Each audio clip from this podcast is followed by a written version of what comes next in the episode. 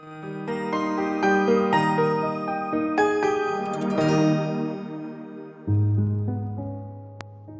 இயேசு கிறிஸ்துவின் இணையற்ற நாமத்தில் உங்கள் யாவருக்கும் அன்பின் வாழ்த்துக்கள். இந்த காலவேளையில் உங்களோடு கூட தொடர்பு கொள்வதிலே மிக்க மகிழ்ச்சி அடைகிறேன். குடும்பத்தினுடைய ஒரு பகுதி வளர்ந்து வரும் பிள்ளைகளுக்கு நாம் பிள்ளைகளுக்கு வாலிபர்களுக்கு சில ஆலோசனைகளை நாம் பார்த்து வருகிறோம். வேதாமத்தின் அடிப்படையிலும் இந்த பூமியில வாழும் போதும் நாம் எப்படி வாழணுன்றது தான் நம்ம இங்கே நாம் தியானித்து வருகிற காரியம். லூக்கா ரெண்டாம் அதிகாரம் ஐம்பத்தி ஓராவது வசனத்தில் கத்ராகி இயேசு கிறிஸ்து பெற்றோர்களுக்கு கீழ்ப்படிந்திருந்தார் என்று அந்த வசனம் நமக்கு ஞாபகப்படுத்துகிறது. யோவான் பத்தாம் அதிகாரம் மூன்றாவது வசனத்திலே என்னுடைய ஆடுகள் என்னுடைய சத்தத்துக்கு செவி கொடுக்கின்றன என்று ஆண்டவராகிய இயேசு கூறினார். இன்றைக்கு நாம் பார்க்க போகிறது கடந்த நாளிலே பார்த்தது உடலை ஆரோக்கியமாக வைத்திருக்க வேண்டும்.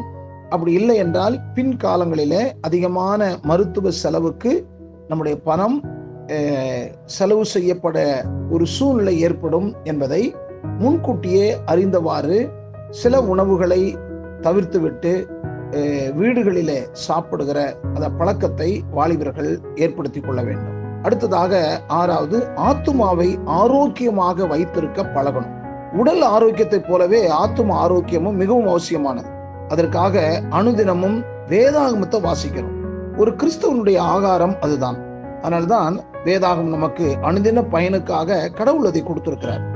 எப்பொழுதாவது பயன்படுத்துறதுக்காக அல்ல வெறும் ஞாயிற்றுக்கிழமை மாத்திரம் கொண்டு வருவதற்காக அல்ல தினமும் வேதத்தை வாசித்து அதை சொந்தப்படுத்திக் கொள்ள வேண்டும். பல வேலைகளில் கர்த்தத்தினுடைய வசனத்தின் மூலமாக நம்மிடம் பேசுவார். அது ஒரு வேடிக்கை போல் தோன்றலாம் ஆனால் அது உண்மை. வேதாமத்தை வாசித்துவிட்டு கர்த்தர் பேசுவதற்காக அமைதியாக காத்திருங்கள். இளம் தென்றல் உடலை வருடுவது போல ஆண்டவருடைய சத்தத்தை உள்ளத்தில் கேட்க முடியும். ஏனென்றால் தன்னுடைய ஆடுகள் அவருடைய சத்தத்துக்கு செவி கொடுக்கிறதாக யோவான் பத்து மூன்றிலே ஆண்டவர் கூறியிருக்கிறார். இது உண்மை. பொய் உரைக்க அவர் மனிதன் அல்ல என்பதை விளங்கிக் கொள்ளுங்கள். ஆத்துமாவை பலப்படுத்த வேத வசனத்தை வாசிக்கவும் தியானிக்கவும் நீங்கள் வரும் நாட்களிலே பழகுங்கள் அதை அப்பியாசப்படுத்துங்கள் அடுத்ததாக ஏழாவது கீழ்ப்படியுங்கள். பெற்றோர்களுக்கும் ஆசிரியர்களுக்கும் கீழ்ப்படியணும். இயேசுவும் பெற்றோர்களுக்கு கீழ்ப்படிந்திருந்தார் என்று திருமறை கூறுகிறது. விண்ணுலக மைந்தனாக இருந்த கிறிஸ்து மனுமைந்தனாக மண்ணுலகம் தேடி வந்து இயேசு என்ற பெயரில் மாம்ச சரீரத்தில் வாழ்ந்தபோது அவர் தனது பூலோக பெற்றோர்களுக்கு கீழ்ப்படிந்திருந்தார் என்று வேதாகமும் கூறுகிறது.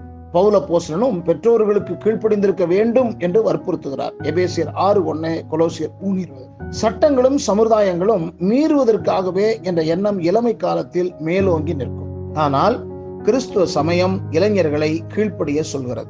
இன்று பிள்ளைகளாக இருப்பவர்கள் என்றுமே குழந்தைகளாகவோ அல்லது இளைஞர்களாகவோ இருக்கப் போவதில்லை.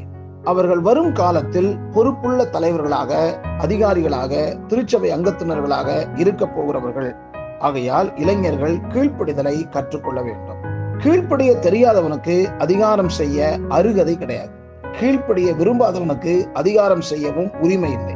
அவன் தலைமையேற்று நடத்த தகுதியற்றவன். ஒரு நாடோ அல்லது நிறுவனமோ அல்லது திருச்சபையோ எதுவாக இருந்தாலும் தான் சார்ந்துள்ள ஸ்தாபனத்தின் சட்ட திட்டங்களுக்கு முதலாவது கீழ்ப்படிய வேண்டியது. அதை தலைமையேற்று நடத்தும் தலைவன் தான் தானே கீழ்ப்படியாத சட்டங்களுக்கு தனக்கு கீழ் உள்ளவர்கள் மட்டும் கீழ்ப்படிய வேண்டும் என்று எப்படி எதிர்பார்க்க முடியும்? ஆகையால் கீழ்ப்படிதல் என்பது எல்லா மனிதருக்கும் உரியது. வாலிபர்கள் ஆலயங்களிலே வயது முதிர்ந்த வசனத்துக்கு கீழ்ப்படிந்திருக்கிற மூப்பர்களுக்கும் போதவர்களுக்கும் கீழ்ப்படிந்து கடவுள் உயர்த்துகிற வரைக்கும் நீங்கள் அடங்கியிருங்கள் என்பது வேதாகம் கற்றுக் கொடுத்திருக்கிற பாடம். பௌல போசலன் பிள்ளைகளே உங்கள் பெற்றோருக்கு கர்த்தருக்குள் கீழ்ப்படியுங்கள். இது நியாயம் என்றும் பிள்ளைகளே உங்கள் பெற்றோருக்கு எல்லா காரியத்திலும் கீழ்ப்படியுங்கள். இது கர்த்தருக்கு பிரியமானது என்றும் கொலோசியர் மூன்று இருபதிலே அறிவுரை கூறுகிறார். தந்தை சொல் மிக்க மந்திரம் இல்லை தாயிற் சிறந்ததொரு கோயிலும் இல்லை என்பது அவ்வையின் வாக்கு. சாலமுன் ஞானியும் என் மகனே உன் தகப்பன் கற்பனையை காத்துக்கொள் உன் தாயின் போதனையை தள்ளாதே என்று நீதிமொழிகள் ஆறு இருபதிலே கூறியிருக்கிறார்.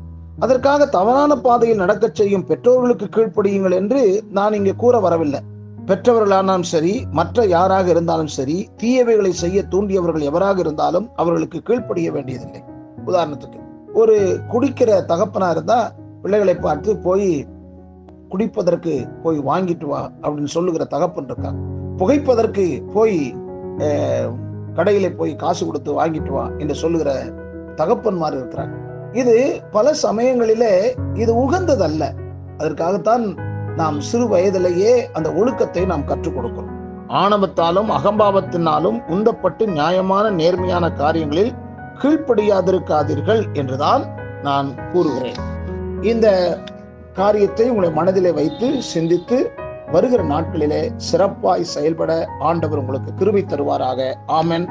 தேவன் உங்களை ஆசிர்வதித்து வழி நடத்தட்டும் தேவ கிருபை உங்களோடு இருப்பதாக. ஆமன்.